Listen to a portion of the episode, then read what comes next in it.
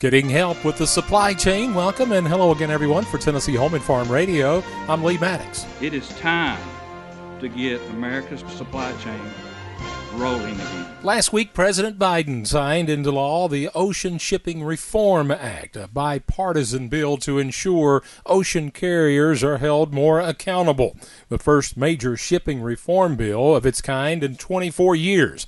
American Farm Bureau President Zippy Duvall was invited to the White House by the president for the signing ceremony. The bill is proof of what we can achieve when we work together on common ground Democrats, Republicans, and Independents farmers, families in, uh, in this country. Uh, President Biden brought me into the Oval Office. We had uh, a great conversation in front of the front of his desk there in the Oval Office. He looked at me and said, "Zippy, we're going to do something about those fertilizer prices." So, I mean, I'm just really encouraged that he he was thinking about the problems that farmers and ranchers had. Zippy Duvall says he knows farmers and all Americans are hurting from the current inflation crisis, and the bottleneck of shipping containers over the past year have had a major impact to all. It has cost us, we estimated, $25 billion in the first six months of this year because of the problems we had with the ocean carriers. Duvall says he's encouraged by the bipartisanship in which this piece of legislation was carried through and hopeful the